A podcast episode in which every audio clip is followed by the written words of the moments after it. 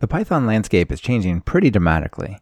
Python's rapid growth over the past five years means it doesn't look the same as the early days. On this episode, we'll take a deep look inside the state of the Python ecosystem with Ewa Jodlowska and Dmitry Filippov. They led the recent PSF and JetBrains Python survey, and they're here to dig into the results. This is Talk Python to Me, episode 176, recorded August 27th, 2018.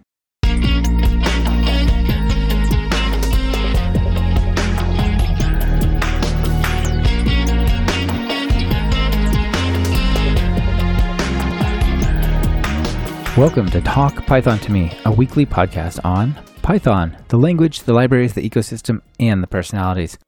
This is your host, Michael Kennedy. Follow me on Twitter where I'm at mkennedy. Keep up with the show and listen to past episodes at talkpython.fm and follow the show on Twitter via at talkpython. This episode is brought to you by Linode and Brilliant.org. Check out what they're offering during their segments. It really helps support the show. Ewa, Dimitri, welcome to Talk Python. Thanks for having us, Michael. It's a pleasure to be on your show. Oh, it's great that you're both here. I'm really glad that you came to talk about this project. It's really important, I think, to take the pulse of the community every now and then. And this is a perfect project for that. So excited to share, excited to share the, the results you guys got from this whole survey thing that you've done. Before we get to that though, let's start with your story. How did you get in interested in Python? Ewa, start with you, I guess. Sure. So I actually started working on PyCon by itself, and it was a very great experience. And eventually, I left the employer that I was working through as a, as a meeting planner and joined the PSF. Um, and that's how I got involved in, in the PSF and the Python community. That's great. Dimitri, how about you? So I started my development career at Networks Corporation of America working on Boeing 777 and Boeing 787 projects. So if you are on those airplanes, be sure they're safe. I've put a lot of efforts into testing them. Like actually working on such projects, uh, you quickly learn that testing is an extremely important part of software development. But my love story with Python actually began when I started working for Oracle about seven years ago. I was responsible for interoperability between Oracle Linux and Oracle VM. So uh, back then, I would make sure that Oracle Linux runs smoothly as a guest virtual machine on Oracle VM. So that required some Linux kernel hacking and writing a lot of automated tests to check that various Oracle Linux versions work properly. So Python came in handy for writing tests and automation. That's how I started with Python later I discovered an open position at JetBrains. You thought you would go make some Python tools for Python people. Exactly. That's cool. It must have been fun to work on the 777, especially the 787. That's a it's a really fantastic airplane. Yes, it's a dream plane, dreamliner. it, it, totally is. I've gotten to fly it a couple times, and I've I've always always really enjoyed it. I guess just to recap what you guys do today, day to day, DBT, you're in charge of marketing and overseeing PyCharm at JetBrains. Would you say that's your general role? Yeah, basically, I'm responsible for many tasks around Python project uh, PyCharm project, I mean. I do some product management activities like making sure that PyCharm is released on time with everything ready by the release date. I also responsible for everything marketing. So as an example, I coordinate content creation, our appearance at major Python events. I run PyCharm blog, manage partnership campaigns, among many other things. Yeah, that sounds like a fun job. Ewa, how about you? So I'm the director of operations at the Python Software Foundation. Uh, so that pretty much means that I oversee everything that the PSF does. Uh, that includes PyCon, which is the conference that we run yearly here in the US, and then our grants program, as well as any trademarks that we manage for the Python programming language, and several other things like managing our staff and day to day things like that. Yeah, that's that's quite a bit. And PyCon itself is a, a big project, right? It absolutely is. Um, I would say at this point it takes up two full time employees at least eight months out of the year. That's incredible, but it is a it's a huge event. It's really fun. So speaking of PyCon, the reason I reached out to both of you is you did a really interesting presentation at PyCon for a project that had been maybe six months in the making, but previous to that, about this survey. So PSF and JetBrains put some efforts together to get a bunch of the Python community come fill out a nice questionnaire, and you guys at JetBrains did a really great job on analysis of it. So uh, we'll get to talk about all the results there and stuff. But uh, let's start with how this project came together. So the story of the Python Developer Survey goes back in 2016 when I personally was fascinated by an idea of running a survey among Python developers. By the time I already had some experience with surveys among various PyCharm users, but I wanted to run something on a completely different scale. So I gathered a working group comprised of people from the research team, where mm-hmm. people have a lot of experience with math and stats, people from the survey team who helped me to organize previous surveys, people from the marketing department to help us to promote the survey designers, to create a nice looking report. And we did that survey, which was quite a success.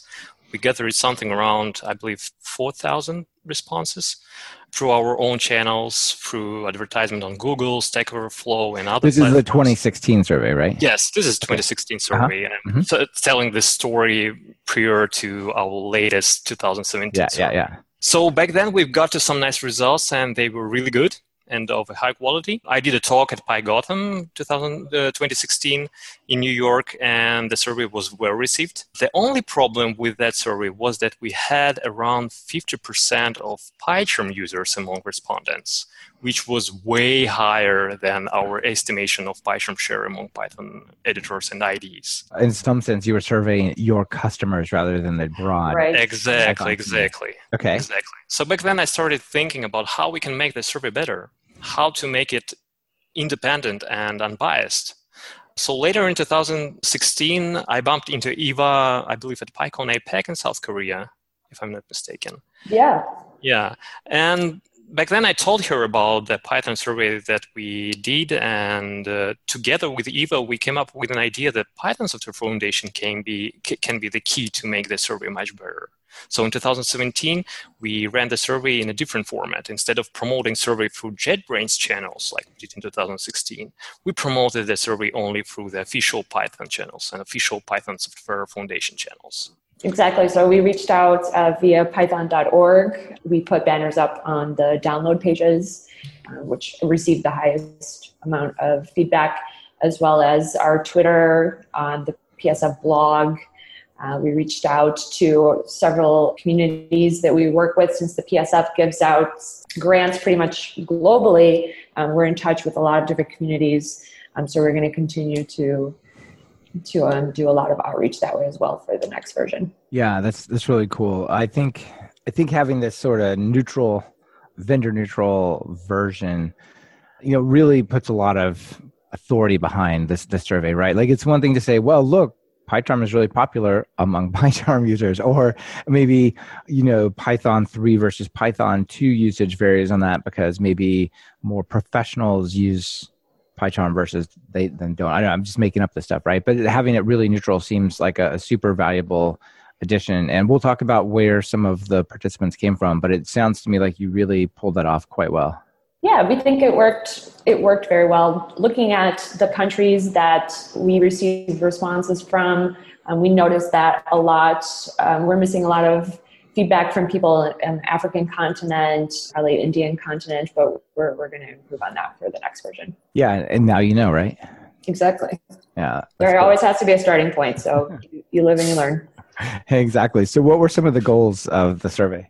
with this survey we wanted uh, solely like we did the survey uh, for for the purpose of mapping out an accurate landscape of the python community we wanted to identify the latest trends and gather insight on how the python development world looks today with this survey we want to learn how python is being used by diverse developers what components complement its use and what makes it one of the most loved languages and from the PSF standpoint, it was important to us because, you know, the PSF is there to support the community. So the more that we know of the direction that the community is going in, the more we'll be prepared to help them in the future. So it's a very useful tool, not just for the community, in my opinion, but also for for the nonprofit behind the language. Yeah, certainly knowing where things are going and where the support needs to be. And you learn some interesting lessons like you were hinting at there about, say, maybe you know the PSF does some outreach and some support for various communities,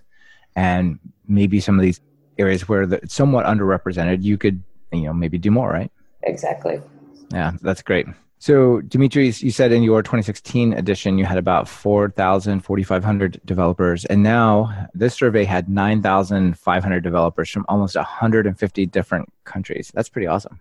Yeah, it is, and I hope in this year, actually, when we're going to run this survey next next time, I hope we'll get even more respondents, so it will be bigger and better in quality as well. Yeah, absolutely. Uh, this I'll put this question out to both of you. Like, how can people? So last time it was in October 2017. I think you're planning similar time frame for this one of 2018. So that'd be in about a month and a half or so. The survey will come out again. How do people? Is there a way for people to say join a mailing list or get announcements so they don't have to like bump into a banner on Python.org or something to know about it? So we don't have a mailing list, um, but we'll definitely announce it via the PSF Twitter account, which is at the PSF, and we'll be announcing it via our Slack channels and our blog, which is pyfound, blogspot, pyfound.org. How long was the survey open for, this one that you already did? It was open for three weeks. Three weeks. So people have a decent amount of time, and I'll definitely share it on my Twitter account as well, and probably talk about it on the Python Bytes podcast, and, and try to get the the word out. It'd be great to have as many people you know participate because I know there's more than nine thousand Python developers out there. definitely. Absolutely. Uh, Ewa, do you know the number actually? Do you have an official PSF number? Do you have an official no, PSF number? How many? There is no, there is no PSF official data on that, um, but we're definitely hoping to get there with with a survey like this. Yeah, that's great.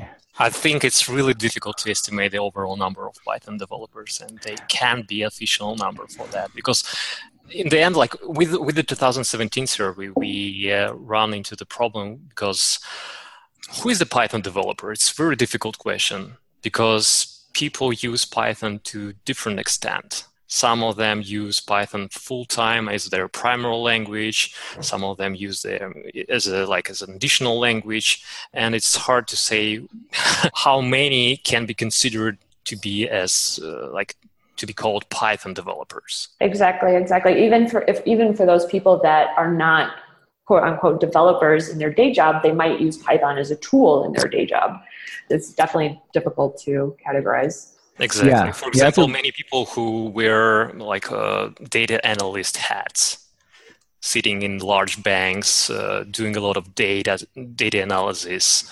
Can we call them Python developers or data analysts if they use Python? Yeah, do they got to do twenty percent other day in Python or 15 is right. that enough, right? Yeah. Yeah, exactly. Yeah, that's a really good point. Uh, another thing, another idea I want to just throw out there as, as people think about this. This is not my idea. This idea came from Scott Hanselman, who's really well known in the, the developer space, has his own podcast. But he has this really great idea uh, talking about sort of reaching all of the developers. And he says, look, there's this entire world of what he labeled dark matter developers. we know we know they're out there but we can't see them we can't detect them. They don't come to conferences they're not on social media they just go to their job and they work in their code and they basically are not visible to the community in a sense. And there's tons of those people and that concept i think really makes it hard to know uh, the entire extent but you guys are doing a pretty good job of trying to take that pulse anyway. And we hope to improve it year on year. Yeah for sure. So one of the things you did with this that i hinted at the beginning is you gave this as a presentation at PyCon in PyCon 2018. So it was Python by the numbers. So if people want to watch your presentation with some slides and graphs and stuff, they can they can check that out there. And then of course the results of the survey are up, and I'll put the link in the show notes. And who was responsible for actually writing up the analysis of that? Was that uh, the JetBrains, the PSF, someone else? Oh, we did it on, on the JetBrains side. So our partnership with uh, Python Software Foundation was that Python Software Foundation was responsible for promoting the survey through their official channels, and JetBrains did all the rest. So we set up the survey, set up the logic.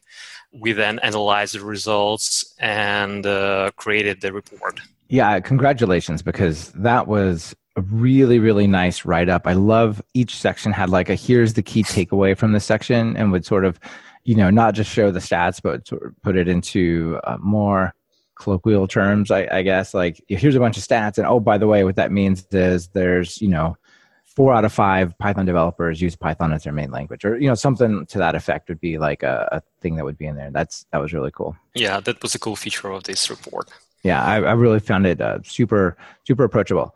So let's go back to first before we get into the results. I want to make sure we make it really clear on who participated, where they're coming from, what groups are being measured, because you know one of the whole reasons I wanted to have you all on the show is there's so much hype around Python right now and there's so many surveys that are just putting python at or near the top or it has a you know really steep growth curve or something like that. I'm thinking stack overflow surveys the ieee survey just came out and had python right at the top things like that. But those are all people will say well yeah that's what that survey said but it's this slice of people or it's that slice of people. So the people that took this survey were primarily coming from the python community itself right so let's talk about where maybe Ewa, you could cover this. Where did the participants actually come from? Like, what sources did you drive them to the the survey? Sure. So the sources that we used to get people to the survey were Python.org website, mainly through the the downloads page, the downloads page, and the homepage. PSF Twitter account, the Python blog, LinkedIn, as well as I believe your podcast even brought some people in. Yeah, that's. Um, I saw you list Python podcast, and they're like, "Wait, is that mine? Yeah. That's cool." yeah, that's great. So sixty percent came from Python.org, and then maybe social media pulled in, right? Or you guys maybe pulled in another thirty percent. So the vast majority was sort of from the PSF, right? Correct. Yeah, and for the for the next version, we definitely want to do more one-on-one outreach to communities that might not necessarily have the need to go to python.org because mainly that's those are people that are downloading or they might not follow us on twitter or whatnot. So we're, we're going to do a lot more one-on-one outreach as well. Yeah that's really tricky though right? Because if you do one-on-one outreach to certain communities they might have really different views or like really different uses right? Different style. It'll definitely give us the, the global outlook right yeah absolutely all right so let's i guess maybe let's start talking through some of the results we could just start at some really high level stuff like age. Maybe uh, give us the quick summary of the ages of people who took this. Was it like mostly young students or what kind of professional developers? What did you see? Uh, we definitely saw a younger audience. Um, half were between the ages of 18 and 29, and a fourth were um, between the ages of 30 and 39. Yeah, that's good. There were still a fair number of people who were were older. I know a lot of folks feel like if they're you know 40 it's too late to learn to program but there was plenty of folks in those age ranges right when you put all of the older categories together they definitely added up to a significant amount yeah that's that's great to hear because i feel like a lot of people they're like well i missed my chance to be a developer and i, I just don't feel like that's really true another interesting the way that we were marketing the first one um, that we need to improve on for the second one is, is to reach that older audience as well right absolutely the whole dark matter thing this portion of Talk Python to Me is brought to you by Linode. Are you looking for bulletproof hosting that's fast, simple, and incredibly affordable? Look past that bookstore and check out Linode at talkpython.fm slash Linode. That's L-I-N-O-D-E. Plans start at just $5 a month for a dedicated server with a gig of RAM. They have 10 data centers across the globe, so no matter where you are, there's a data center near you. Whether you want to run your Python web app, host a private Git server or file server, You'll get native SSDs on all the machines, a newly upgraded 200 gigabit network, 24 7 friendly support, even on holidays, and a 7 day money back guarantee. Do you need a little help with your infrastructure? They even offer professional services to help you get started with architecture, migrations, and more. Get a dedicated server for free for the next four months. Just visit talkpython.fm slash Linode. Another interesting fact that uh, you guys had highlighted in your talk was that from younger developers who participated, more uh, disproportionately came from outside the US, I guess is what I'm trying to say. We had a lot of people that came from India and China between that age range. Yeah, it's just, I think it's interesting that people are, maybe people see more opportunity or, you know, better opportunity by jumping into software development there, whereas in more stable traditional markets like the US or Europe, maybe there's a less people going to software development. I don't know. It's, it's an interesting takeaway though. Yeah, it, could also um, depend on, you know, what schools are using. It's an unknown at this point. Yeah, for sure. For sure. Uh, how about countries? So speaking of coming from outside the US, like US was probably still the most popular, right? Yeah, the US brought in 18%. What about other ones? Where else did people come from? On the second place, we have India with 13%, China 7%, 6% for United Kingdom, 5% Germany, then goes Brazil, France, Russia, Poland, Canada. Yeah, it starts to tail off pretty quick probably at the farther yeah, you go out. Exactly, exactly. So well, Brazil has 4% and uh, like the next France it's 3% and all the rest is 2 and 1%. Yeah, interesting. I wonder how much of this is a a language thing, right? To say that 13 almost as many people came from India as they did from the US, whereas English is not the you know first language of folks in India. So that's almost a stronger endorsement to have 13% coming from there, right? True, true. Pretty interesting. Uh, how about a experience, like years of experience? You said you sort of asked people how long they'd been in programming. What's the time that an average Python developer's been a Python developer?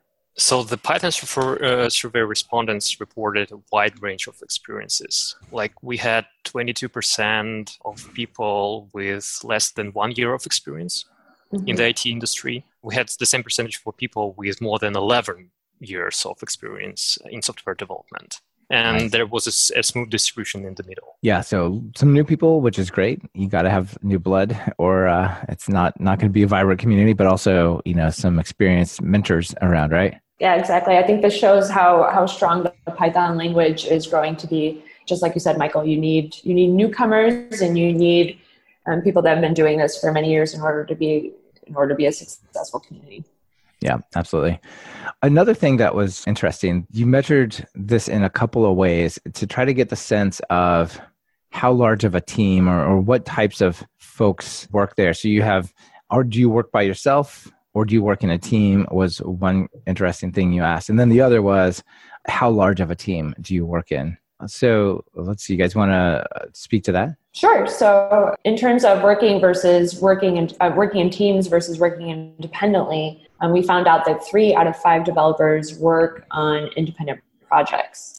Um, so, 56% work on their own projects independently, while 4% work on external work on it as external consultants. And then, in terms of team sizes, about three quarters of the developers who work in teams work in very small teams. So 74% of the respondents in the survey um, said they work in team sizes between two and seven people.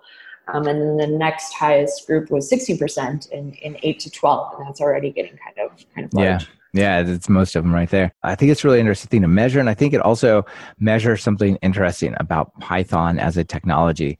So when I think of like big corporate teams, you know, I've done lots of training and I've traveled to lots of companies and worked with their various teams. And you think of like these like .NET folks and Java folks on these like large teams that are building like enterprise software and stuff like that. And those I think probably tend to be a little bit more than what you're measuring here. And, and Python, I think one of its main advantages is it doesn't require a team of 100 people to do the same thing and I think you're kind of measuring that here, or there's evidence of that here.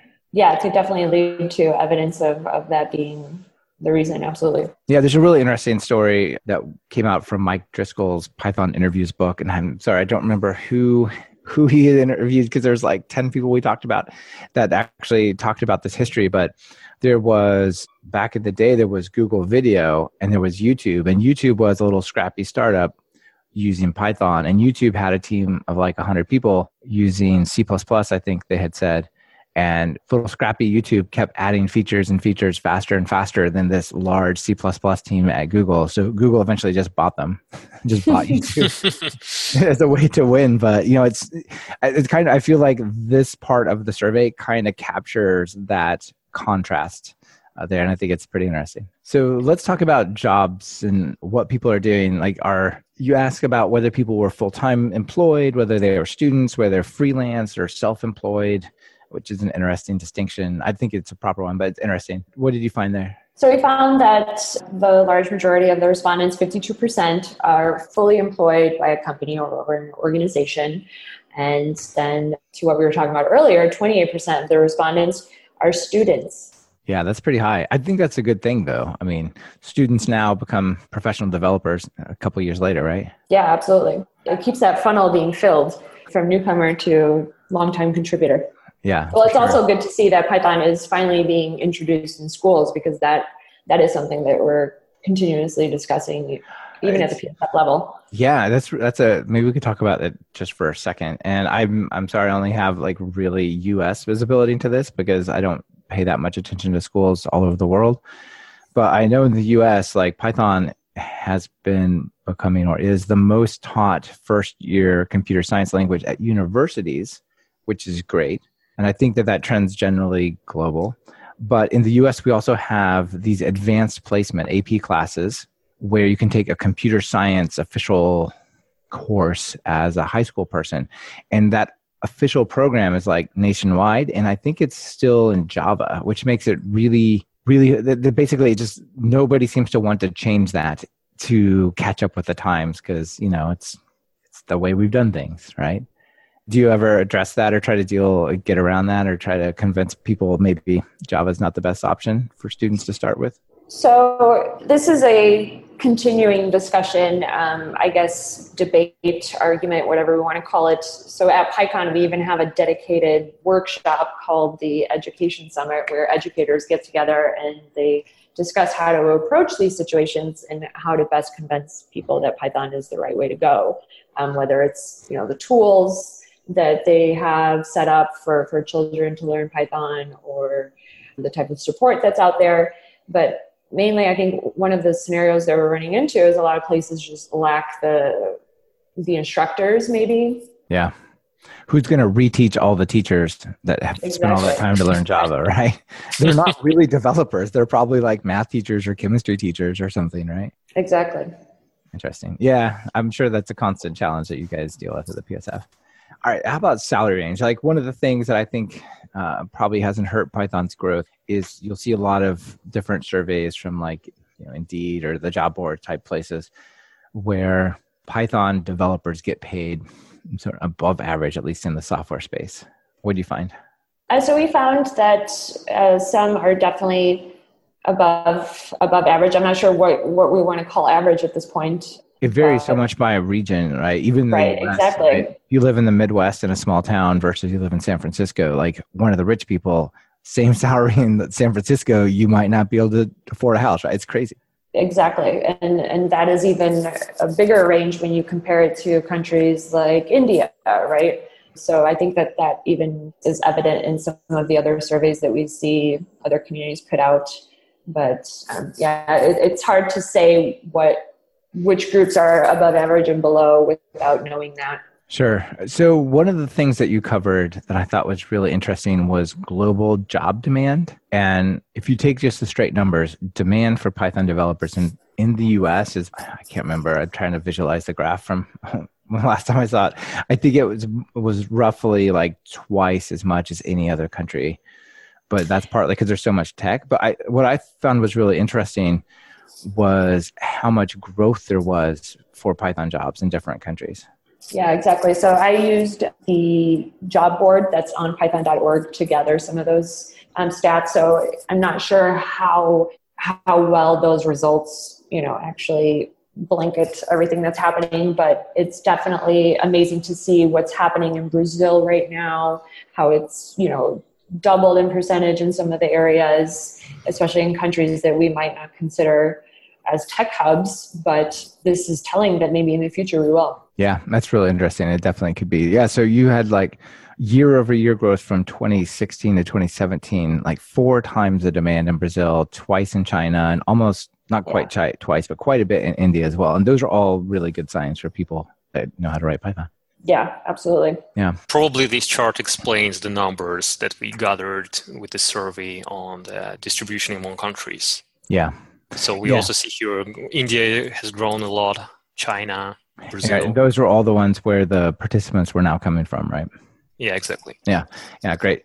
So, Dimitri, one of the things that you talked about on the survey that I thought was pretty interesting was, and we kind of touched on this earlier, is are you a Python developer or a developer that uses Python? So, uh, one way you try to get at that was is Python your main development language? So, what did you find out there? Yeah, so with this survey, we identified that almost four out of five Python developers use Python as their main language. And comparing to the previous survey, it's 4% increase. Right. So we have more Python developers, and the ones, and among them, more of them are choosing to make it their main language. True, true. Yeah. So, cool. yeah, and I think that this can be explained by rapidly growing popularity of Python among uh, data scientists because this segment of users is growing much faster than others. Yeah, I guess if I was going to take like what is the one if there was one biggest takeaway from your survey that you two did, it would have to be that wow, data science is making an impact. Absolutely. True. Right. There was a lot of growth. If you look at the growth curves of Python popularity over time, there seemed to be a pretty strong increase in the rate of growth 2012, 2013, and then it's gone on from there. And I feel like that's when, you know, a lot of, you know, Jupyter is kicking in, the machine learning stuff in Python is kicking in. There's just a lot of people are, are sort of moving away from R and those other languages and, you know, MATLAB and whatnot into, into Python. So that, that definitely shows up here, doesn't it?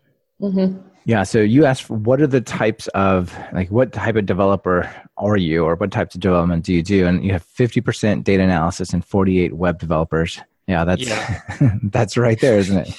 Yeah, actually, in the survey, we asked two similar questions. What do you use Python for? Where respondents could select multiple answers. And what do you use Python for the most? Right. With only one possible answer. So you just described the results from the first question where, where multiple answers were allowed. What about the other yeah. one? About, yeah, about the other one, when we asked about the primary type of development, 26% of Python users identified as web developers, outpacing data analysis uh, reported by only 18% by a wide margin. However, when we combine, we had two options for data science actually data analysis and machine learning. And if we combine those two types of development, we come up to 27% of people doing primarily data science. So actually, there is 26% of web developers and 27% of people doing data science. So it's like one to one. And yeah. you asked this question on on the survey. You said you asked them. I can't remember exactly what the question was, but it was like, what do you expect people primarily do? Or what ratio among data scientists and web developers? Yeah only yeah. one out of ten got that that ratio correct. Yeah that was one of the most intriguing questions in this survey. So we asked people to estimate the ratio between web developers and data scientists in the python world. Respondents could answer based on just on their own experience belief and general gut feeling because we explicitly asked about primarily types of development in the previous question, we could compare the community perception with the real stats that we've got from this survey. So based on the data we've got from the question about main type of development, ratio is one to one. And just so, as, as you said, uh, only one in 10 people guessed this correctly. Yeah, and the most common yeah, answer for the community was there are five times as many web developers as there are data scientists. Right. Exactly. That's way it's not like a little off. You want to what i find most interesting about this like this is already super interesting but what i find even more interesting is half of the people who took the survey are data scientists and still that was the most common answer. So in some sense i think it's interesting that even probably among data scientists they feel like they're more underrepresented than they actually are. That's a great point. Yeah isn't that crazy yeah, so I think you know maybe this will sort of shine a little light on that, right? That people are like, wait, most people do what I do. I thought I was the weird guy in the corner that they came ask for graphs or whatever, right? well, hopefully it'll bring many communities together. Yeah, you know, it makes me think of the keynote from PyCon 2017. I think it was when Jake Vanderplas talked. You know, he did a great keynote there uh, here in Portland, actually, and about Python the Python community being a mosaic of all these different ways in which people use Python and their goals and what their their whole training and what they want to do and the types of things they're building and just appreciating the differences. And I think this is just one more reason we should appreciate that that keynote.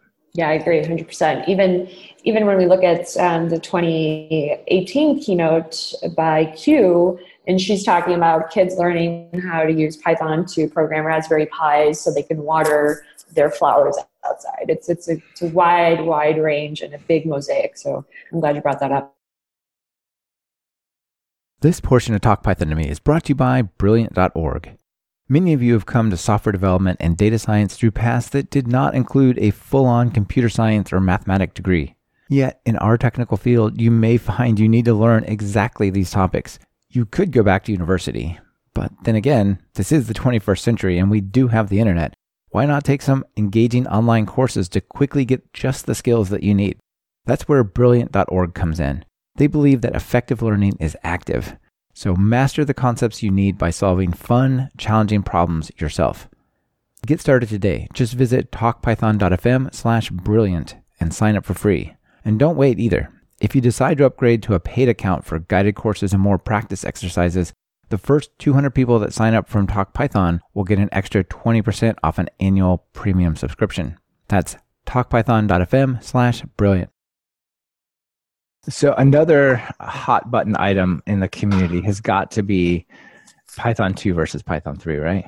Yeah, exactly. So with this survey, we've learned that Python 3 is now a strong leader with 75%, and Python 2 is used as the main interpreter by only 25% of people. 75% Python 3. Yeah, and the share of Python 3 is growing rapidly. In 2016 survey, we had just only 16% of people using Python 2 and 40% for Python 3. So it's two times increase for Python 3. That's really great. Uh, I think it's super good news for the community.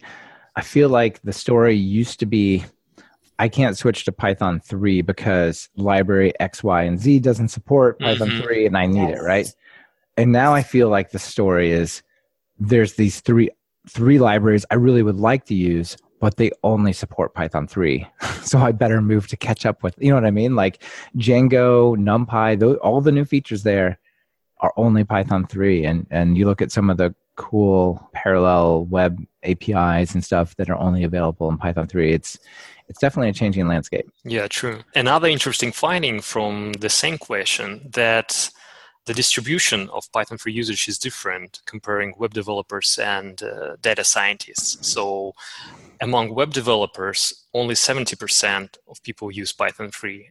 At the same time, around 80% of data science people use Python 3. So more data scientists use Python 3 than web developers. Why do you think that is? I think that this can be explained that web developers still have to maintain maintain some legacy code while mm-hmm. transitioning to Python 3. And uh, many data analysts and machine learning specialists, they have joined the community just recently and went straight forward to Python 3. Yeah, I think you're probably right. This is a really great stat because I was talking to somebody on Twitter saying, talking about a colleague saying, Hey, my colleague says we should be using Python 2 because almost everybody uses Python 2. There's this graph or that graph that they found somewhere. And, you know, if it's not just not does everybody you know it's not false that everybody uses python 2 it's like really false right 75% of the people are using python 3 and i think this number is going to rapidly increase as we get to january 1st 2020 when python 2 is no longer supported. True. So i, I have a, here's i'll throw this out to all the consultants out there. So i have a theory that october November and especially January, right around that time frame. So October, November, December of 2019 and January 2020, there are going to be a lot of executives and stuff going, wait a minute, are you telling me that our, our main platform for our website or our company actually no longer supported if there's bugs? We can't get them fixed. It's like, yeah, because you guys wouldn't let us rewrite it in Python 3. So here we are. And there's gonna it's gonna be kind of like the Y2K. There's gonna be all these consultants that are like, hey, I'm a specialist in converting from Python 2 to Python 3, and there's going to be a lot of work around that. That's a great comparison. Python. yeah, exactly. Great job opportunity. exactly. So you got people out there listening. You have about a about a year to get really good and market yourself as a Python 2 to 3 expert. yeah, it's pretty cool that this is, this is out there. All right, so I guess we could talk a little bit about what languages and frameworks are popular What, what did you find there? Yeah, the most popular languages used together in, with Python is JavaScript. So 50% of Python developers use JavaScript. You know, that ties almost exactly to the 49% of web developers. True. Right. And another thing, we also found that HTML and CSS used by 49%. So it's pretty close number, which kind of confirms the same thing, like the, the Right. same takeaway. Mhm. We also have 39% of people using SQL, which kind of also related Yep. to web development. Um, Bash and Shell, 39%. Interestingly, 34% use C and C++. Hmm. 23% Java, 14% PHP. That's interesting. 11% C Sharp. Yeah, that's pretty interesting. Certainly, there's the web languages tie in there and the, the database stuff. What about like popular libraries like Django versus Flask, those types of things? Yeah, we identified that Django is the most popular framework. It's used by 41% of Python developers. It's not a big surprise, is it? it's not. So one thing that's interesting about your analysis here is it's kind of interactive that you can see all the results or from a web developer view or a data science view. So you have Django at 41%, you have NumPy pandas at 39. So they're almost tied in popularity. But if you say show that to me for web developers, it's 70%, Big 76% of web Yeah. developers are using Yeah. Django or just a little bit of NumPy. And data science, it's like you flip the graph, right? Quite a Which bit. is kind there. of expected, yeah. Yeah, you also have stu- uh, an analysis of like additional parallel technologies like Jupyter and Docker and Anaconda and so on, and similar stuff, right? Like uh, web developers, more Docker, data science, very much Yeah. Jupyter. Yeah, when asked about those additional technologies, uh, Jupyter Notebook ranked highest at 31%, which makes sense given the large number of developers involved in data science. Yeah, I thought another interesting thing that you you guys spoke about was uh, cloud platforms. Oh, yeah. When So we asked when I- which, yeah. Yeah, which one do you use? Like when I think of it, certainly they're the the 800 pound gorilla in the room. The big thing is AWS, right? Uh, and you hear stats that Microsoft Azure is in second place uh, among all the other ones, but restrict that view to the Python community, and that's not true, right? hmm exactly. So Microsoft Azure ranked at 16%. What about some of the other ones? What was number Uh, yeah, number two was Google App Engine. We had uh, Heroku with 26%, DigitalOcean 23%, and the fifth place is for Microsoft Azure.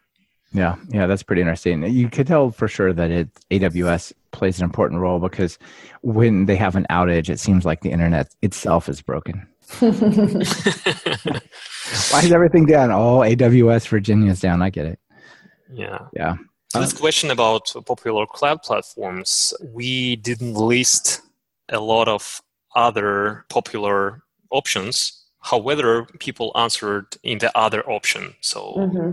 they mentioned Linode, Python Anywhere, OpenShift, and OpenStack. So these platforms are also quite popular among Python developers, and we are going to include those options in the next iteration of our survey. Oh, yeah, that'll be really interesting. Uh, Well, I also feel like some of these have gotten more momentum in the most recent times. So I, I'm very interested to see what the next version of the survey is going to bring in comparison to this one. Yeah, you'll start to be able to develop these trends, which will actually be super interesting. I think that would be the most interesting part. Yeah, for Yeah, sure. Exactly. It's going to be the main feature of, uh, of the, our next survey. Yeah. So, Dmitry, since you brought up Python Anywhere, something that really surprised me a little while ago, well, quite a while ago actually, but I hadn't, I had gone to python.org so many times, and there's a little text box with like code right there and like a like a prompt looking button. But what I didn't realize is if you click that prompt, that will open an interactive shell on Python Anywhere where you can just start typing Python. yes, it will. That's pretty cool. I, I wonder how many people actually know about that, but it's it's you know we probably don't tweet about it as much as we should. That's a good point.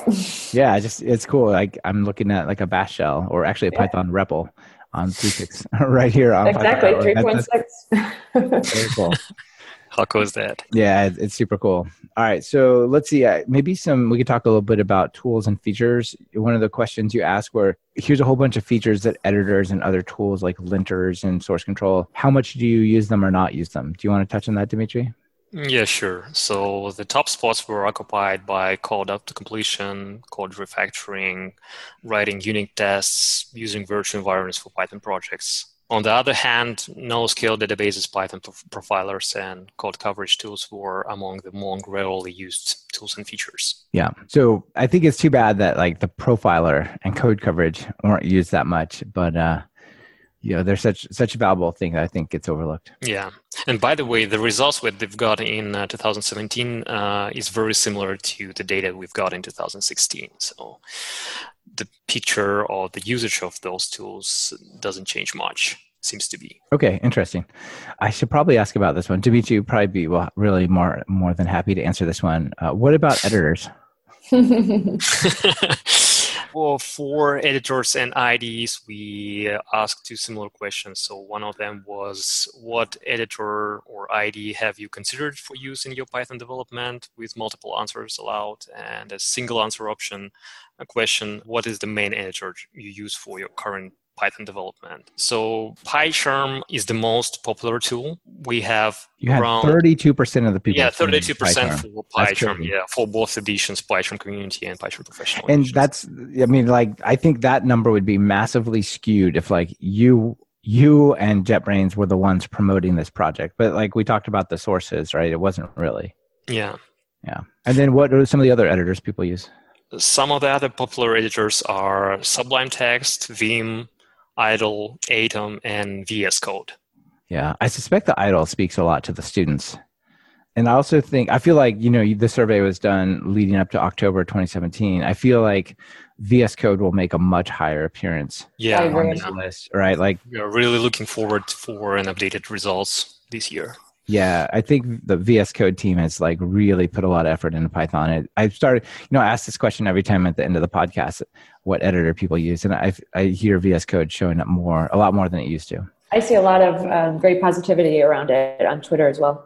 Yeah, for sure. Another thing, yeah, another thing that's interesting, I think, is to discuss or how people get Python, right? Like Ewa, I'm not sure what you can do, but if you could just get Microsoft to ship Python 3 with Windows, we'd all be in a good place. But that doesn't happen. So there's different ways in which we might get Python on, on your system. So you asked that question, and some of the options were like you go to python.org and you click the download button, or use something like Homebrew or uh, Aptitude on Linux or Anaconda, or exactly. surprisingly many people build it from source. Seven percent, yeah. exactly. Really true hackers. exactly. That's a lot. Seven percent, right? I mean, I know people do it, but that's that seems like a lot. Anyway, that, that's so. I guess um, we had thirty nine percent go and download it from Python.org. Thirty one percent get it through uh, some kind of package manager in their OS, and fifteen percent in Anaconda. Correct. Um, yeah, it's those are pretty interesting things to know. I think. Well, it makes it makes me happy that you know one of the main infrastructure items that the PSF um, helps maintain for the community is python.org. So I'm very happy to see that it is being used worldwide. Yeah, absolutely. I guess maybe the last question directly we can touch on is operating systems. Because to me, if I had to be somehow stripped of my knowledge and just sort of walked around conferences or something, I would feel like, well, the majority of the Python world runs on Mac. right? I would think so. Yeah. Because like everyone's carrying around a Mac, they got all their stickers on it, they're all cool, but yeah. that's not exactly where how it breaks down, is it? Yeah, exactly. So it feels like a very limited view.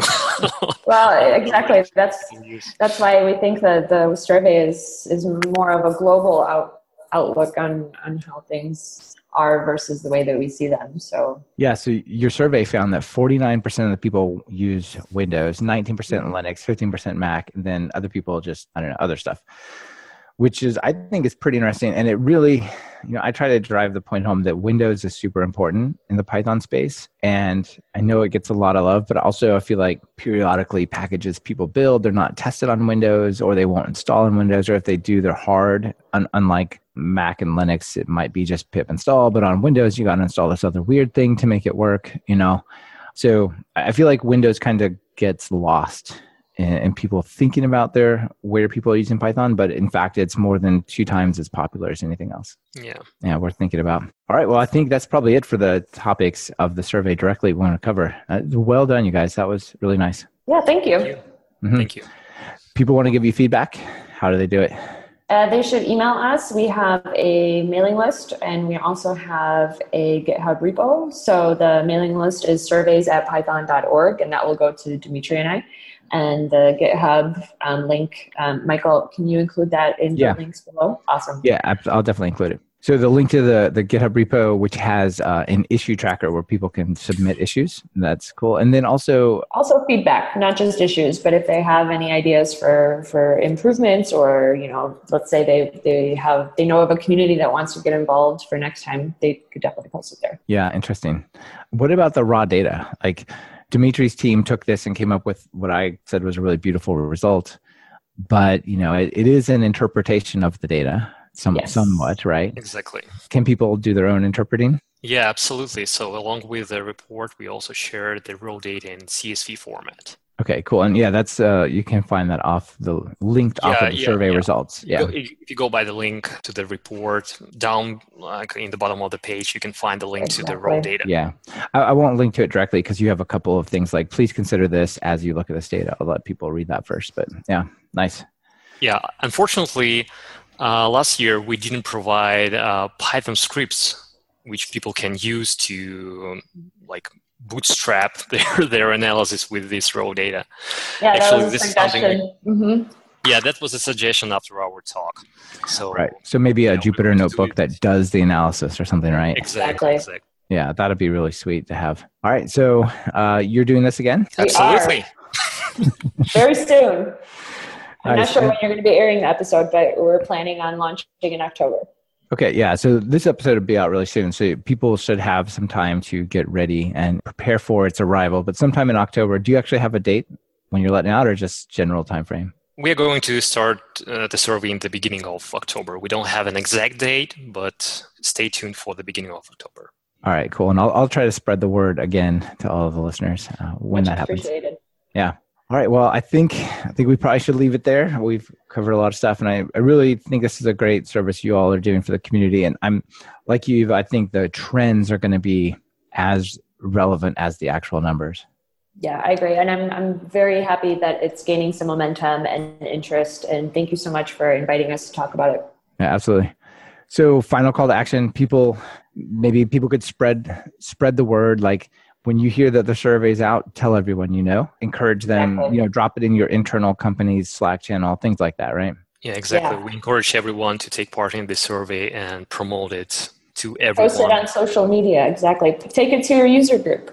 Yeah, that's a good idea. Take it to the user group. Very cool. All right, Ewa, Dmitry, it's been great to have you on the show. Thanks for the, doing this project and sharing it with everyone. Thank you, and thank you for having us. Yeah, Hmm. thanks, Michael. You bet. Bye. Bye. Bye. This has been another episode of Talk Python to Me. Our guests on this episode have been Ewa Jodlowska and Dmitry Filippov, and it has been brought to you by Linode and Brilliant.org. Linode is bulletproof hosting for whatever you're building with Python. Get four months free at talkpython.fm slash Linode. That's L-I-N-O-D-E. Brilliant.org wants to help you level up your math and science through fun, guided problem solving. Get started for free at talkpython.fm slash brilliant. Want to level up your Python? If you're just getting started, try my Python Jumpstart by building 10 apps or our brand new 100 days of code in Python. And if you're interested in more than one course, be sure to check out the Everything Bundle. It's like a subscription that never expires. Be sure to subscribe to the show. Open your favorite podcatcher and search for Python. We should be right at the top. You can also find the iTunes feed at slash iTunes, Google Play feed at slash play, and direct RSS feed at slash RSS on talkpython.fm. This is your host, Michael Kennedy. Thanks so much for listening. I really appreciate it. Now get out there and write some Python code.